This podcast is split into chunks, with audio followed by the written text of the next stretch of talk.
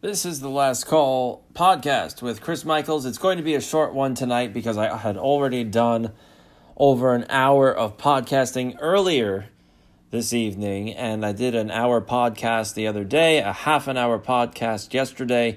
So I am just on a roll this whole week. So I promise you, promise, promise, this is going to be a short one. My voice is shot. I'm tired. I did. So there you go. That's it. That's all you got to know. I'm living a complicated life over here. And uh, that's it. Until somebody pays me money, you're going to get what you get. So uh, we've got a number of stories tonight. They're all disconnected, maybe.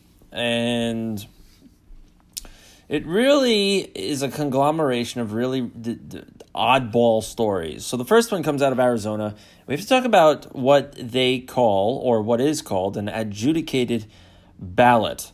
So they're finding out in New Hampshire through these forensic audits, they're finding out in Arizona and, and soon-to-be Michigan and Georgia, that an adjudicated ballot is basically a th- uh, a ballot that has been stolen.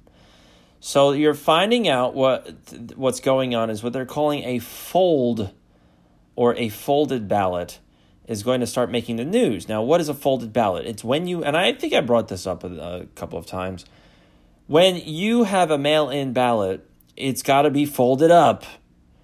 And when you fold it up, it that fold line, because you're mailing it in, you have to stuff it in an envelope, creates discrepancies. So what does that mean? That means that the voting machine doesn't read the ballot properly. So if it's got a fold, the ballot reading device Uh, basically says a vote has been cast, but it doesn't tell you where the vote has been cast. It doesn't say if it's Democrat, Republican, write-in, or whatever. So how does that cast vote become a counted vote? What they do is they have somebody that looks at the ballot and says, yes, the vote should go to this person. Or they've got a company like Dominion, their people look at the ballot and say, yes, it goes to Joseph Biden. Now, I don't think we really need to explain the huge issue with what is defined as an adjudicated ballot, because basically most boards of elections are run by Democrats. It's just the way it is. It doesn't matter where you are. Uh, most of them are run by Democrats. And so what that means is, is that when we when we run a ballot through a system, through a, uh, through a, a Dominion voting system, like they did on uh, in uh, November of two thousand twenty, they run that ballot through the system, and it just says vote cast. But you don't know who the vote goes to. So you've got a Dominion employee. You've got some uh, some lard butt mouth breathing Democrat disguising themselves as a ballot watcher or whatever, or voting. Uh, uh, yeah, ballot watcher. Say, oh, oh the the ballot. Uh, yeah, that, clearly that is meant for Joseph Biden. Now, the issue with that is obviously you've got people that have a bias and they want to have a certain outcome in the election. So basically, what we're talking about is cheating. That's all it is, through and through. Now, why is Arizona significant? Arizona was won, in quotes, by Joseph Biden with only ten thousand votes. Now, this means that Joseph Biden won Arizona by ten thousand votes. Do you know how many adjudicated votes were cast in Arizona on Election Day? I'll give you, no, you don't, your time is up. They had two hundred thousand adjudicated votes in Arizona that they know about. So if Biden won by ten thousand and there are two hundred thousand adjudicated votes, more than likely Joseph Biden did not win that election in Arizona. What you had was a bunch of people, or like they did in certain areas, They made they made everybody leave for the evening. They made everybody stop counting the votes at like one in the morning. And then all of a sudden at three o'clock in the morning or four o'clock in the morning, you had four hundred thousand votes dumped for Joseph Biden in various counties. Like, gosh, where did that come from? I wonder how many of those votes that just appeared out of nowhere at three and four in the morning were adjudicated votes, where people were told to go home, but there was a skeleton crew in those voting centers going, oh, this ballot was adjudicated, adjudicated. Oh, all of these adjudicated ballots must go to Joseph Biden. I mean, if this doesn't stink to high heaven, then I don't know what does. If you people genuinely think that there is nothing nefarious going on right now with these ballots, then you, my good man or woman, are imbeciles. This is, I don't, I don't know what else you need to say, hey, wait a minute, at the very least, at the very least, to say, hey, we really need to look into this. If Joe Biden only won by ten thousand ballots and we had two thousand ballots being called for Joseph Biden, at least two thousand ballots potentially called for Joseph Biden, uh, then it could in fact mean that Donald Trump won Arizona by close to one hundred ninety thousand votes, not Joe Biden winning by a scant ten thousand. And the person that's, uh, what's her name, Katherine Hobbs, she's over there in Arizona pretending to be a Republican, and she is doing all that she can to stymie this audit. And uh, thankfully, state Senate Republicans in Arizona have stripped her. Uh, well, they didn't do that. I mean, it's not Saturday night. They um, they basically said, you are no longer part of the Appropriations Committee, so you are no longer able to distribute money throughout the state. Good for them. Because what she would do is she would start distributing money to lawyers to counter the out the audit. And she would start to distribute money to various agencies to stop the audit and basically cover up what really happened. And here's an, you know, you've got to also look at other mainstream media sources, because now we're seeing a ton of resistance against Donald Trump, who hasn't done anything. Donald Trump has done nothing except start up a website where he posts his thoughts every day or so, and nobody can comment on them. He hasn't made any public appearances. He's given, uh, he gave one interview earlier this week. I think he gave another one beyond, before that, but that's it. That's all you've heard from the man other than posting on his website. But for some reason, they're frightened of him. Now you've got the New York State. Uh, I forgot. I forgot what attorney is going after him. Um, basically investigating him under criminal charges. I mean, this is just another Russiagate, another Ukraine gate. This is guilty until proven innocent. So what they're doing is they're lying about what they think Trump did, and then they are presenting those lies as truths, like they did with the Steele document or Steele dossier.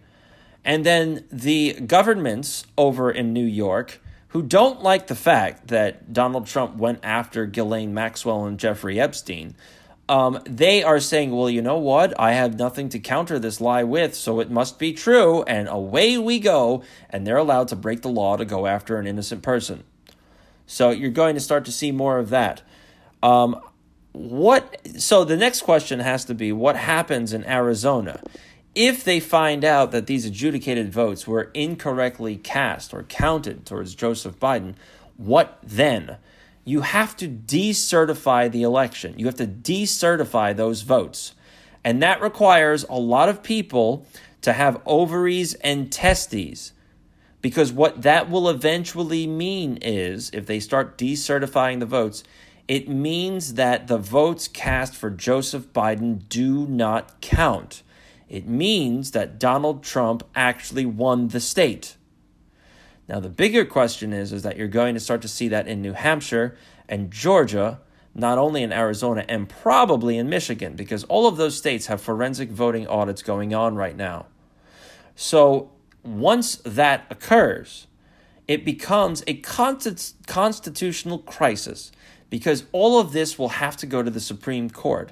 And we know for a fact that the Supreme Court is compromised. I don't care how you slice it.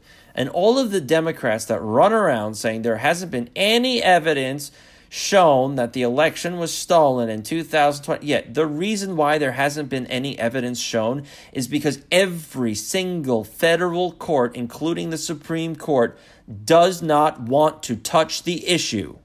What they say is, up, the case has no standing. It's got no grounds. So what that means is we're going to dis- dismiss the case before any evidence is presented before us.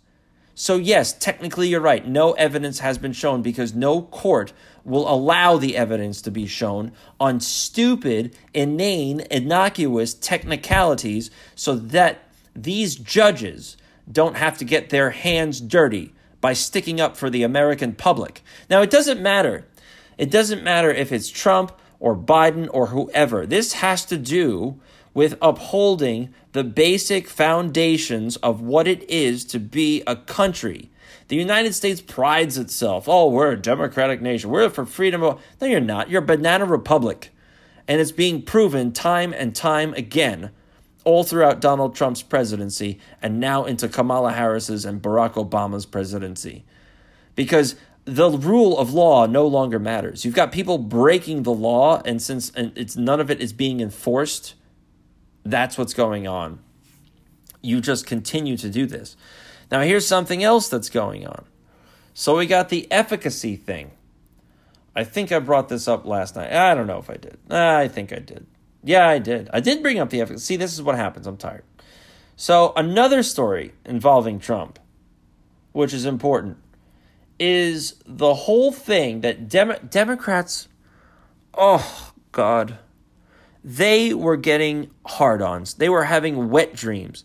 Women were vag-blasting themselves over the memo that was supposed to be released uh, that they wished Attorney General Barr was going to be essentially lynched for. They wanted to make a connection between Attorney General Barr, and this has to do with Russiagate, Attorney General Barr and Donald Trump, because Attorney General Barr came out there and said, guess what? There's no connection between Russian collusion and Donald Trump. And the reasoning behind that was kept secret. All Barr did was come out and say there's nothing there. Democrats were demanding that a memo be released that involved Barr because they were hoping that it would show that Barr decided to squash the Russiagate investigation uh, and say, oh, see, Barr is an ally of Trump and a fascist, so he should be uh, impeached and taken out and censured and whatever else. Well, it turns out, after this memo got released, that it wasn't Barr that got Donald Trump off the hook. It was, in fact, Mueller of the Mueller investigation that got Donald Trump off the hook. Because Mueller himself in this memo said that Trump, there's no connection between Russia and Trump. Absolutely none. And that's it. That's all there is to it. So Barr came out there and just said what Mueller told him. Democrats were hoping that Barr was going to be guilty. Now, the problem with this is that the reason why Mueller said there's no connection is because if he did say there was a connection, all of the ways that they used to determine that there would be a connection would have to be revealed. And if they did that, you would expose the vast conspiracy that was behind this whole Russiagate nonsense. In other words, they would basically expose themselves to the public, and they would show that they broke the law time and time again, and they weren't able to do that. What they wanted to do was to continue the facade that something bad was going on. And Barr came in there and said, what's going on? And Mueller said, nothing. So Barr came out there and said that. So once again, no Russiagate, and you're starting to see Trump in the news cycle more and more, because that means that something is definitely going on with the ballot audits, and something is definitely going to change the outcome of the twenty twenty election. Here's another story that came out that was really bizarre, and now we're going to go down the COVID uh, angle. So there was this big shooting that occurred in San Jose today. Mass shooting. I think, what, ten people died here? ten people were shot in this in this shooting?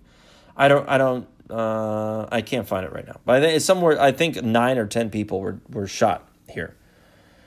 So retired N Y P D detective Pat Brosnan was on Fox News today.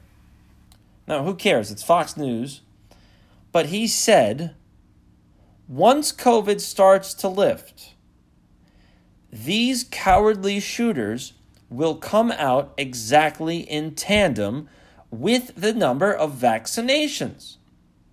You can be sure they probably got vaccinated. Now, that sounds like a really, really bizarre quote.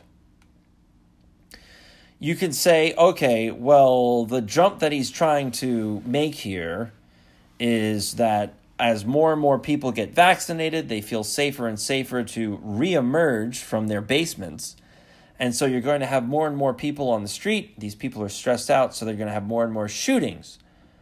Or, now, if you listen to the Last Call podcast, uh, and you're part of the Last Call caravan, you kind of go down a different route.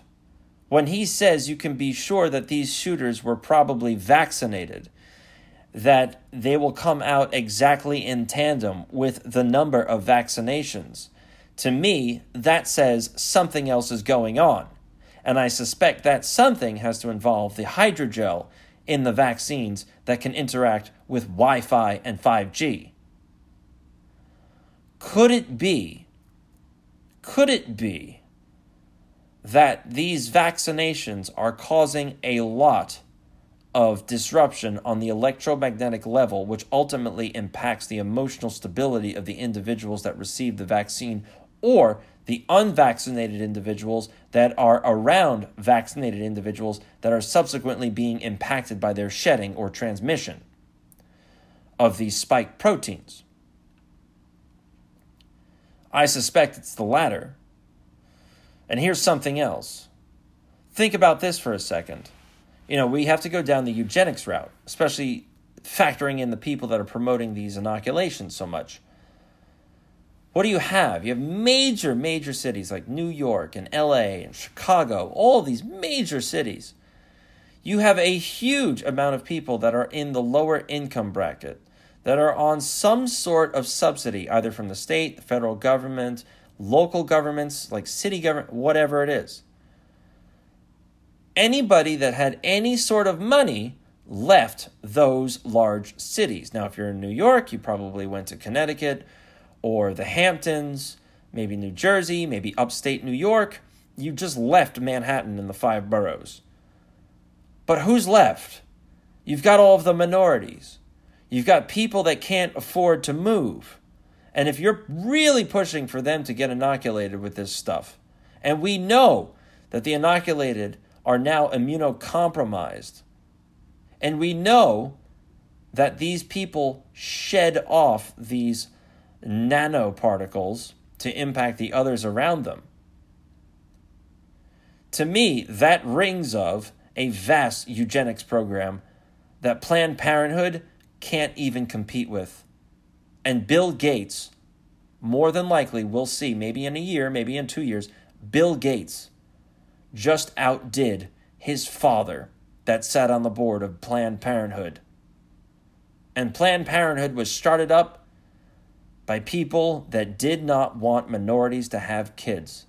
And Bill Gates just followed in his father's footsteps, but on a massive global scale, impacting billions and billions of people. Bill Gates is more than likely a war criminal and has committed crimes against humanity. And the only solution to this is to have the Nuremberg trials all over again. And that's the Last Call with Chris Michaels for tonight.